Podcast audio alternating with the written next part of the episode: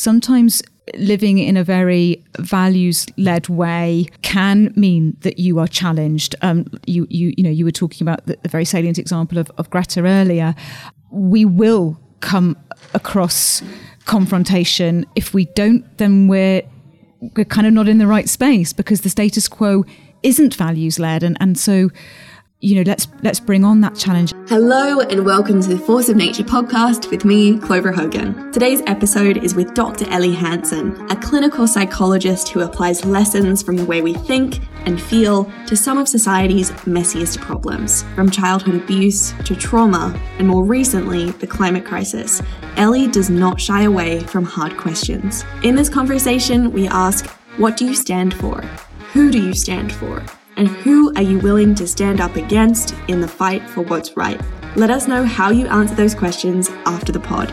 In the meantime, sit back and enjoy. We continue to perpetuate a mode of activism and responsibility that is broken and that does not work. The society that's been created is one that doesn't value everybody, doesn't value you if you're different. The status quo isn't values led, and, and so let's bring on that challenge. I have a whole new understanding for the strength of human. I want to be able to look back at my life and think, I did something which actually changed the world and made a difference. Welcome to the Force of Nature podcast with your host, Clover Hogan. Ellie, thank you so much for joining me here today on the podcast. Um, we are going to dive straight in.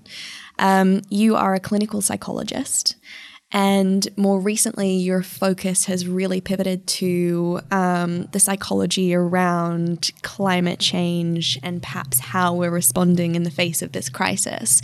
Um, could yes. you tell me a little bit about? I mean, for one, how you first came into the world of psychology, and then what catalyzed this interest of psychology through the lens of climate? Yeah, so um, I've always had a fascination in psychology. Having said that, I remember um, as a teenager having to take a day off school to decide between psychology and social, social anthropology at uni um, because I've always had that interest in the global um, and how culture affects who we become. Um, but yes, so psychology's been a big part of my life for um, a very long time, um, and I've always been interested in using it to um, change the world. I've always believed that knowing ourselves better surely is a good thing for bringing about the changes that we do need to achieve. And you spoke to doing a lot of work in, in the realm of trauma and uh, how to navigate uh, some of the harm that perhaps we've experienced in, in our own lives mm. and, and find new ways for new pathways. Um, could you speak a little bit to the relationship between trauma and climate? I think, you know, we're used to thinking about trauma um, as a very personal thing um, and experiencing something that has overwhelmed us um, in a very immediate way. But actually, we really need to expand that term um, and think of it much more collectively. We can be traumatized by what we see other people going through, by what we see animals going through. Um, and it's not just a present or past thing, it's a future thing. Um, and there's something about maybe existential trauma um, and looking ahead and seeing trauma that's going to come our way. And yeah, so I, I suppose I'm in favor of really expanding that term and um, thinking about it beyond the individual and an individual experience. And then, you know, if we're thinking about climate change, we're obviously fundamentally talking about trauma. We're talking about um, disasters, fires, droughts, etc., befalling people. Um, so traumas that interact with nature, but we're also going to be talking about um, interpersonal traumas, people's in conflict with one another because of scarce resources um, and all of that. And, and they maybe they each have a different impact, but fundamentally, is climate change fundamentally about trauma? Mm, interesting. both, yes. both as uh, uh, trauma as a consequence, but I think also this mm. idea of the climate crisis having come about because of societal trauma potentially.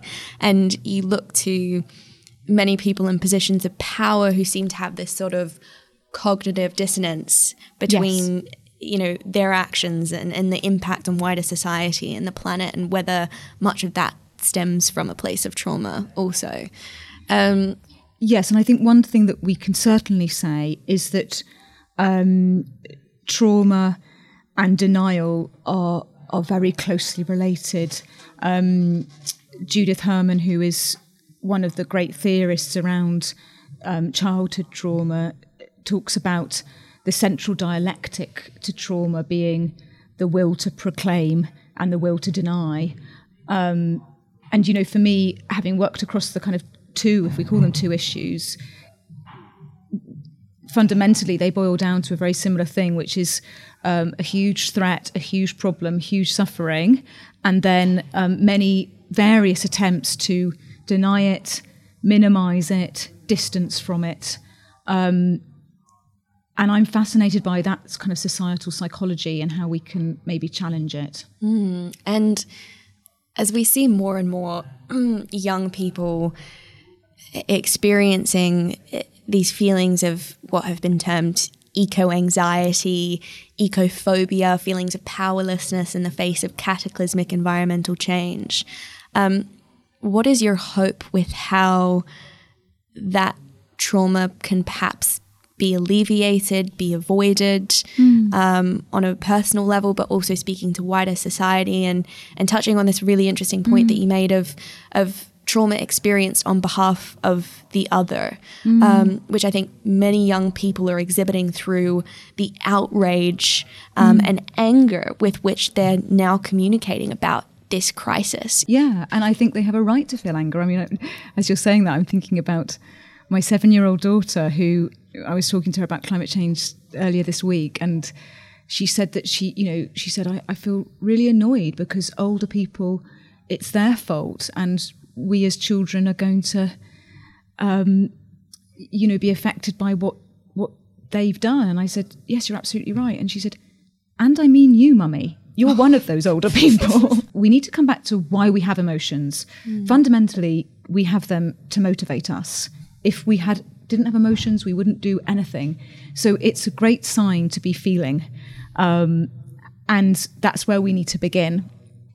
And I think it's brilliant that that we are all starting to feel these things more, and maybe young people in particular. The next step, as you're saying, is is what do we do with those feelings? And we need to be thinking about how can we harness them and channel them into um, change if we have fear just by itself and we're in a very scared and frightened place, then um, that can quickly lead to a fatalism and a nihilism and a, and a giving up. You know, I, am helpless in the face of my fear. Mm. Um, so we do need hope. We need hope to come alongside fear as, as its friend. Um, and again, we don't want hope by by herself because hope by itself could spark complacency you know, and a, a kind of um, ill-judged sense of optimism.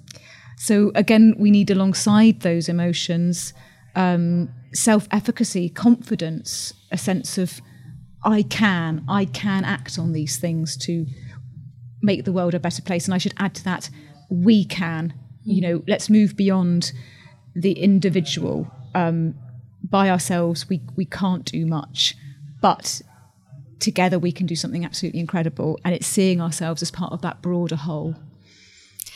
And how do you propose we begin down that particular path? Because touching on this uh, concept mm. of and, and theme of hope, I, I feel is hugely important. Um, I was at uh, an exhibition recently, and, it, and yeah. it had this quote on the wall in the, in the context of climate, and it said that you know both despair and optimism on either end of the spectrum mm. allow you to kind of take an observer's role and not engage with the issue. They allow you to really sit on the sidelines.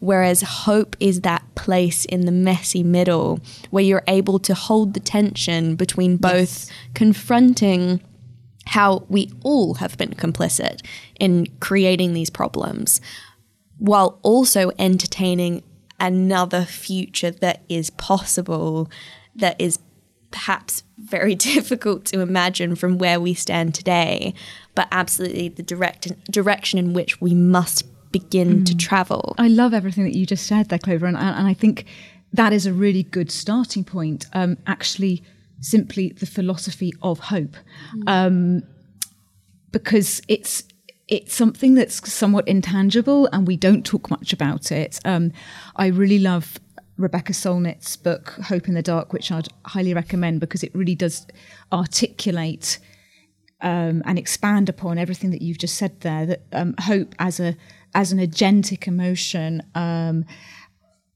and challenging this sense that the future's already mapped out.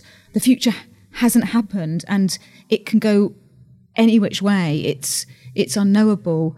Um, it's uncertain, and what happens depends on what we do. I think philosophy is an absolutely key subject for schools to be teaching.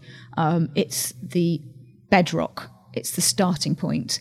Um, and upon that bedrock, young people are then a good place to kind of navigate um, and act from a place of what their values are and what their vision of the world is.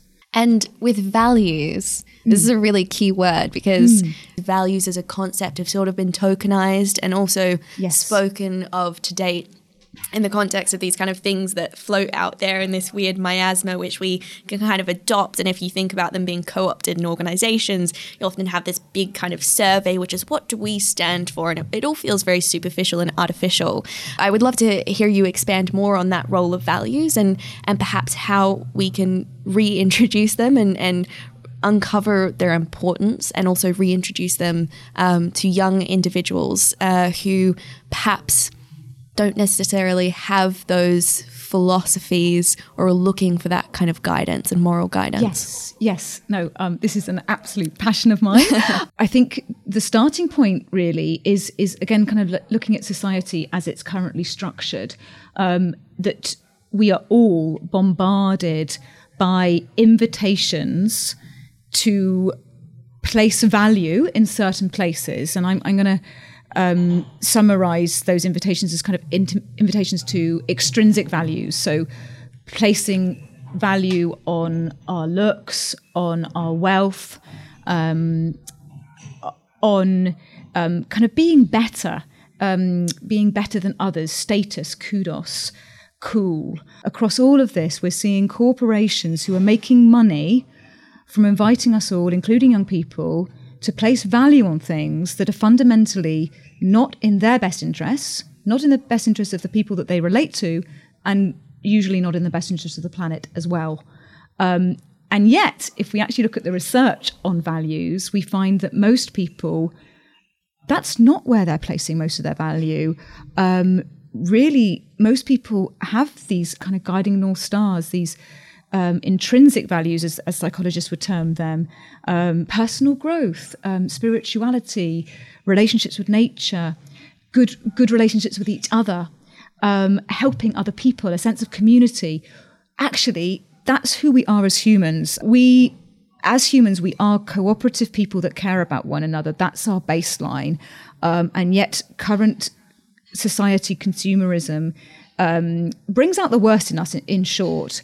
Um, and that's not helping the planet. So we need to think about well, how can we unhook from some of that stuff? And yet, I know that you know, growing up, whether it was through my early education or, or, or other kind of influences, constantly being told this story embedded in Darwinistic kind of Yes. views of how we came to evolve, the fact that we're inherently um, kind of selfish and uh, egotistical, and it's the survival of the fittest mentality with which we are raised, which also then Yes. becomes a sort of bandwagon for this story around climate, which is that the reason we're here isn't, you know, for these complex systems, um, but because we're Yes. bad people. Yes, I, I completely challenge that narrative, um, that idea of survival of the fittest as an individual survival. Um, yes, survival of the fittest, survival of the fittest social group. And that means altruism, connectedness, community. And if you look at the evolution of humanity, what we find is that obviously we've come from being apes. I, well, I would subscribe to an evolutionary standpoint. um, and if you look at ape psychology, there is hierarchy and dominance. But then we move to become hunter gatherers and humans. And 90 to 95% of human history, we have been hunter gatherers. And if you look at hunter gatherer societies, they were very cooperative and had very robust mechanisms for ejecting um, dominant or narcissistic behavior, um, attempts to, to, to rule or set up hierarchies, that would be robustly challenged and dealt with. Um, so, at the moment, if we look at modern society, are we actually looking at a bit of a throwback to our monkey days? Um, and we need to reclaim what makes us uniquely human, mm. which is being able to stand up for each other and, and, work for the interests of the group rather than the individual. I prefer that story. and um, yeah, and fundamentally, we have these two mental sets within us. We can clip into a hierarchical hierarchical um, model of society and look to kind of climb that la- ladder and be better than others, or we can clip into um, the sense of cooperation and working together and and friendship and all and all of that. I'd really recommend the book The Inner Level by Richard Wilkinson and Kate Pickett on this that go into it in a lot more depth.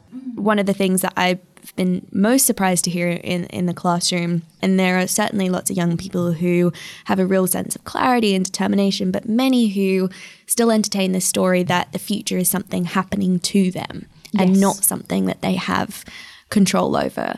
And I don't think we give young people enough credit based on just how much unpriming they're having to do and how much they are having to forge their own stories when there are so many influences converging on them. Um, whether yes. it is a standardized education system that kind of teaches them to become this set of averages and yes. to inherently be very competitive against their peers and their, their classmates, or it is Yes. You know, this very consumer led culture on social media, uh, the rose tinted window through which we present ourselves to the world, this constant you know contrast and comparison um, and so drawing to, back to this mm. idea of, of, values and, and, reinstating those values um, where would you suggest that we begin um, i think a multitude of ways like let's have dedicated space within education to talk about these things and to invite young people to be really thinking about what makes them tick and what's important to them. Um, but also, we can do that beyond those specific lessons. Um, I'm a big fan of autonomy supportive education more generally. So, education that is always inviting young people to think about um, what do they think, what's their view, and digging deep into themselves and also other people giving permission to have conversations that we don't usually have, to have conversations about the big things in life, not just the small things. Um, you know, people talk about, well, I just don't have. When am I going to? Where am I going to go and talk about values or, or about the meaning of life or about death? You know, these are things that we should be talking about the whole time, in my opinion.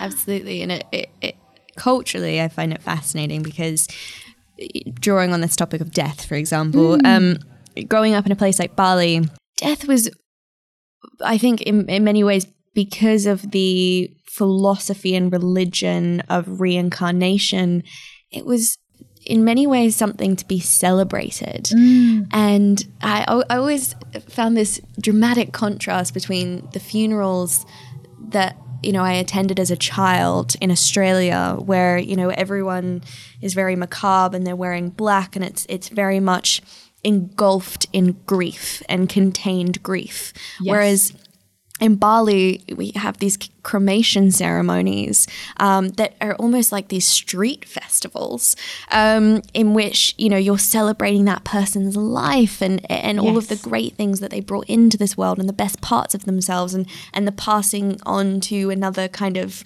dimension or, or whatever you choose to believe.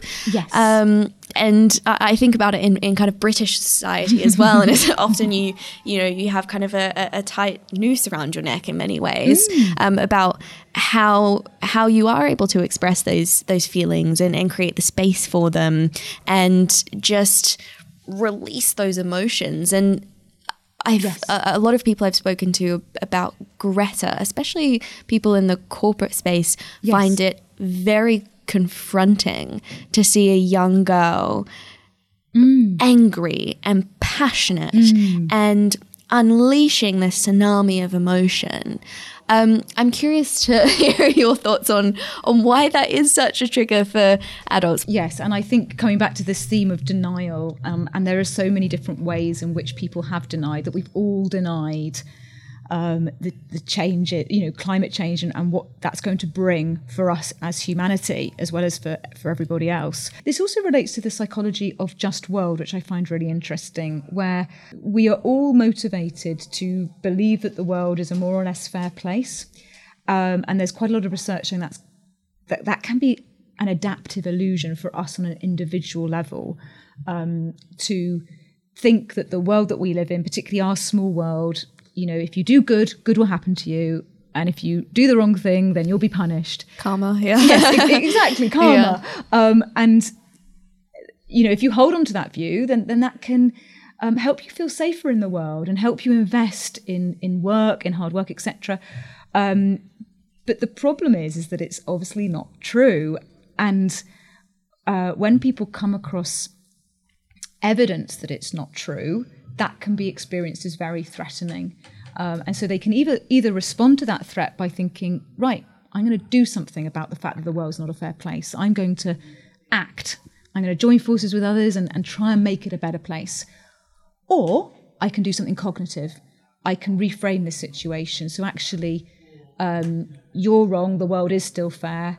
Um, those victims have actually done something to kind of deserve what happened to them. So the world's still fair. Or that problem's happening so far away from me. My my little world is still fair. So there's so many different things that humans do to cognitively um, reframe it so that it still feels fair. Now the irony there is that the more cognitive acrobatics they're doing, the the more unjust the world becomes. I think everything that you were saying there about death is so thought provoking, um, and I really think that you're onto something there about Western society's approach to death, and maybe that playing a part in in the problems that we've currently got. That we tend to avoid death. Um, as you were saying there, it's it's a grief stricken thing. Um, it's a horror, and therefore we avoid it and we don't talk about it and we don't think about it. And um, there's a fascinating theory in psychology, terror management theory, which looks at all of the ways in which we try and um, maneuver away death very subconsciously. I would argue that being conscious of death can be is the better way to go. And um, actually, if you have your own death in mind, that really focuses your attention on life, on um, what life is about, and and using your life um, to act in line with your values. Fundamentally, um, I find it a really grounding um, thing to do to be thinking about death and how that then affects my life right here, right now. And I feel that that's why many young people taking to the streets and, and saying we could quite potentially be the last generation hmm. to experience many of nature's wonders Yes. is such a powerful story and provocation because it is with that kind of absurdity Yes. that we're able to adopt this idea of find something you would die for and just get on and live for it, you know? And commit your commit your life to that to that legacy piece. And then the kind of the absurdity of the nine to five and the complacency and just ticking mm. along and, and ticking arbitrary boxes and following particular pursuits Yes. which have really been fed to you and haven't emanated from within all of that falls away Totally. and you're able to distill down to that core Yes, yes, and I, I think you you've hit the nail on the head there. And actually, it's win-win because living the nine to five consumerist, um, you know, I work hard, I play hard, and by play hard I mean just fill myself with entertainment stuff. That's actually not fundamentally satisfying, and that's not good for our vitality and well-being anyway. So. Um, really working out what our values are and what, what I what I'm going to die for is best for those just social justice causes, but it's also best for ourselves anyway. And uh, I think it was Martin Luther King who said, um, "No one really knows why they're alive until they know what they're die for." And I think that that's exactly what you're talking about there, Clover. You know, what is this life about? And um, you know, for me, it's about contributing to that greater good and being a, a, a drop in that ocean. And we don't know whether we're going to be able to save the world. Um, we have hope, but but we don't know. But what we can do is we can do our best and and die trying. And and again, another quote I come back to in difficult moments is um, a part of a poem attributed to Mother Teresa, where she says, um, "What you spend years building may be destroyed overnight. Build anyway." And that never fails to just help me keep on going. That's it. And that's what creates the motivation to just keep getting out of bed every morning. Because something that I've observed as well to do with this kind of relationship between individual and institution is that many young mm. people feel this sense of helplessness or powerlessness in the wake of protest when those demands are not met. And I think with that, whatever action we decide to pursue, we need to go into it completely unshackled from expectation or unshackled from outcome because it's just the right thing to do Yes. and having Yes. the confidence to just say this is right and this is wrong and and I'm going to die trying then we're able to kind of uh, break that uh, dependency and relationship with those perceived structures of power we're not doing it to persuade that sp- specific person. If it does, great. But if it doesn't, then we're going to circumnavigate it. We're going to try Yes. another way. Yes. And you, you just have that, that fire and determination to keep going and that grit to keep going even when the going gets so hard. And it speaks to that importance of forging those values in the fire and forging those values in the face of adversity. Yes, yes, absolutely. And you know, I think we've we've both had experiences where um, our values have been questioned, um, or we're we're close to people who have very much bought into that consumerist status-driven lifestyle, um, and I found that really helpful because it's really helped me refine and dig deep and think, what do I value, and and am I willing to commit to those values at, at all costs?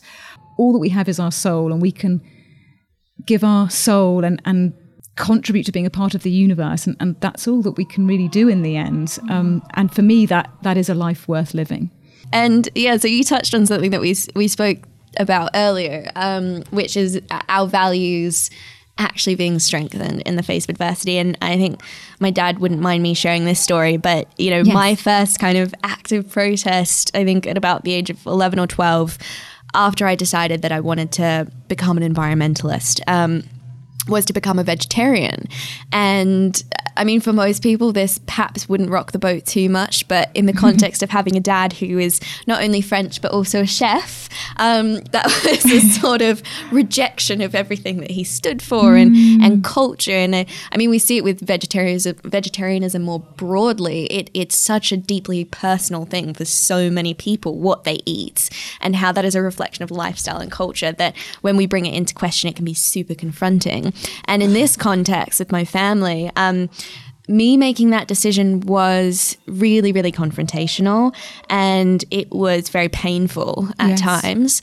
Um, but as I was reflecting to you earlier, it is in fact what strengthened that conviction uh, and forced me to become that much more kind of like belligerent and really stand by it to an extent that perhaps I wouldn't Yes. have. Um, and, you know, maybe I wouldn't be here, you know, 10 years later, still as an ardent vegetarianism and animal rights activist and, and whatnot. Yes. Um, and yeah, so I'm curious to hear your thoughts on kind of the role of adversity mm. in strengthening those systems of value, but also to what extent you feel on an individual level we are malleable and flexible and the role of the collective values within which we immerse ourselves. Because I've always liked to think that I'm very independent and headstrong, but I've reflected on recently how the people I associate myself with have an impact on those values Yes. and what I care about in my own life and how that impacts this kind of wider mission. Um, so, how do you feel we're able to uh, dance those two dances? Um, and at what point do we need to kind of protect ourselves and and and draw it back to the the inner and and reflect on those values? sometimes living in a very values led way um, can mean that you are challenged. Um, you, you, you know, you were talking about the, the very salient example of, of Greta earlier. Um, we will come across confrontation. Um, if we don't, then we're we're kind of not in the right space because the status quo isn't values led, and and so um, you know let's let's bring on that challenge and and and grow from it.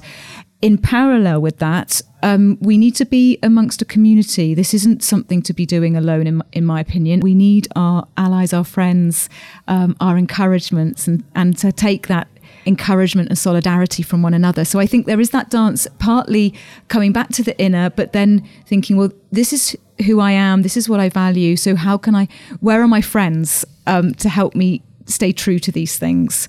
Um, and that can be a really good basis from which to then have those discussions with others who are thinking differently.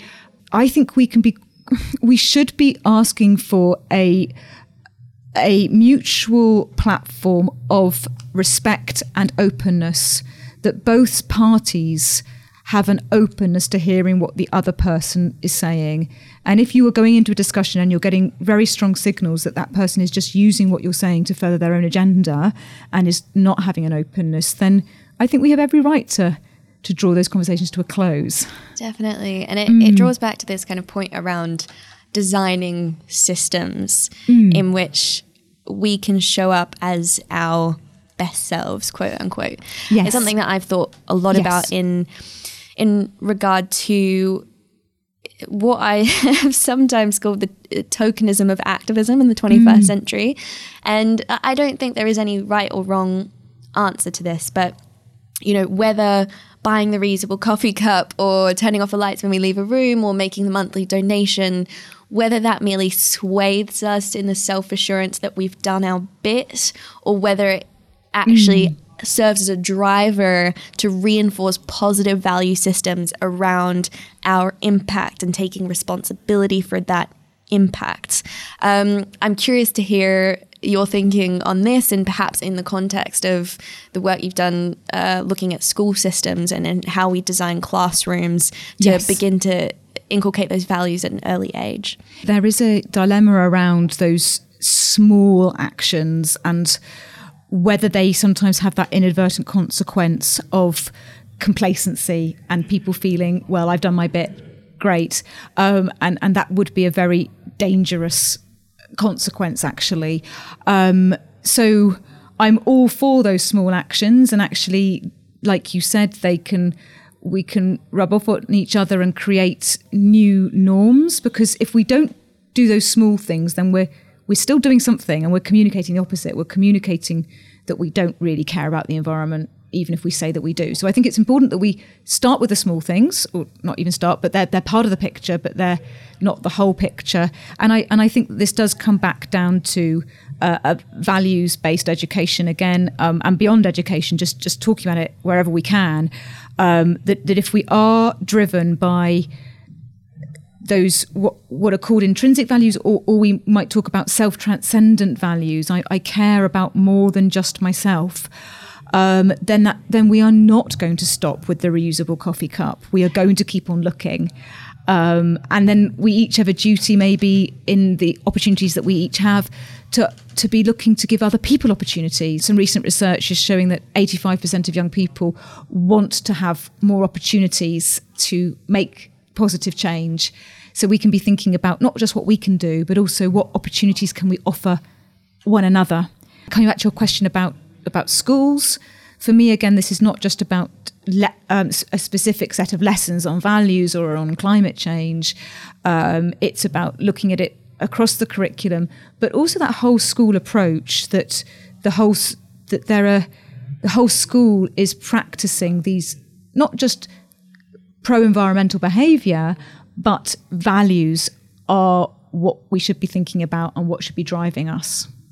And something really interesting that you mentioned was how perhaps these transcendental values or environmentally focused values have somehow been positioned in contradiction with maybe mm. nationalistic values or loyalty to the family. How do we begin to yes. rebridge between those two hemispheres? Because at least if you look at it on a political level, I mm. think of conservatism in America and how, you know, Republicans were in fact, the original environmental stewards. Yes. Um, you know, I- implementing national parks and as problematic as, as that was in regards to some indigenous rights, at least the, the preservation of natural spaces and yes. how that has since, you know, completely morphed into something that's quite the opposite. So, how, how can we realign these and create those mm. sort of universally guiding principles and in, mm. invite everyone from every corner, every political spectrum, uh, the diversity of background to explore yes these yes. set of values i'm really um, influenced by another book I'd recommend, um, The Righteous Mind Why Good People Disagree About Politics and Religion by Jonathan Haidt. Um, he, he, he, looks at moral values as, as different taste buds. Um, and there's a lot of research done looking at how conservative voters um, would just have, you know, certain taste buds that are more sensitized than liberal or left wing voters. Um, but they're all moral values, like you say. Um, for conservatives, that they will tend to be stronger on values around preservation, um, family loyalty, um, this idea of sanctity, um, and tradition. And whereas liberals would tend to be more um, focusing on things like equality and fairness. Now, all of those values are huge, can be huge driving forces in protecting our planet. And I think that we need to be thinking about all of those values and not just saying this is all about um, equality and fairness, but it's about all of these different parts to who we are and um, narrating the environmental cause with due attention to those different driving forces that we each might have. And I, I, think this also relates to how, like you said, kind of republicanism is in a very different place now. And I, I would feel that that is partly because it's being co opted by neoliberalism and kind of free market thinking and libertarianism. Which is quite a minority view, this idea that the only thing that matters is individual freedom. And I think, unfortunately, a lot of conservatism and republicanism has been co-opted by actually what is a minority view and maybe there's something for the conservatives about reclaiming those things that did initially drive them around tradition loyalty sanctity preservation in the work that we do at Force of Nature, we kind of play with this model that, or this theory, I suppose, that at the junction of passion and pain comes purpose. So, you know, passion mm. being how you just show up, where you're in your flow, where you like to play, and then pain being this problem that mm. you want to see solved in the world. Um, and when you bring these two things together, that's where you can really yes. create an impact. I'm curious to know how you think we can see the invitation before us mm. and not to be so grandiose as to say that, you know, climate might be our redemption, but how mm. we can become more full. I won't say better, but more full versions of ourselves. Um, I love your model of where passion meets pain is purpose, and I think that that is a very the, the psychological theory and research would really support that. That um, there is pain, um, and but we can go to the pain when we have passion, and for me, that would be some a, a real um, principle for me that that we can face uh, whatever pain it is, as long as we have um, that passion and that um, chance and opportunity, which often we are the ones making for ourselves to make change. Where would you like to see your work have the biggest impact? I would just be thrilled to contribute to um, bringing about a society which where intrinsic and self transcendent values are center stage. Finding what you die for isn't just good for the social cause, isn't just good for the planet, for the climate, it's actually good for you as well. And really, when I come back to uh, climate change and, and what do we want to achieve when we address that, let's let's have a big ambition that it's because actually if we look at it and i come i say this coming from having worked on other social justice issues society isn't working at the moment. Even if climate change was not happening, we've got a problem. We've got fundamentally the powerful oppressing those with less power. We've got huge amounts of human suffering and abuse and relationship problems and poverty and inequality and mental health problems. So maybe climate change is, is the crisis that we need to stand up to, that we need to, um, you know, rise up to. And in so doing, we can actually tackle this whole broad range of social problems. And this is our opportunity to reconfigure um, society and make it better for everybody. Thanks for listening to this Force of Nature podcast with Dr. Ellie Hansen. You can learn more about Ellie's work in the show notes. We want to hear your questions, aha moments, musings, and of course, we want to know what you plan to live for ahead of our next episode, when you'll be hearing from Pam Warhurst on how to grow a grassroots movement from your own backyard. Force of Nature is edited by Kazra Faruzia, produced by James Bishop of One Fine Play, and would not be as good as it is without the wisdom of my mum, Janet Hogan. You can find me at Clover Hogan on Instagram, Twitter, and Facebook, and stay in the loop with Force of Nature on all the same channels at forceofnature.xyz, including TikTok. Don't forget to subscribe and go check out our videos on YouTube. See you next time.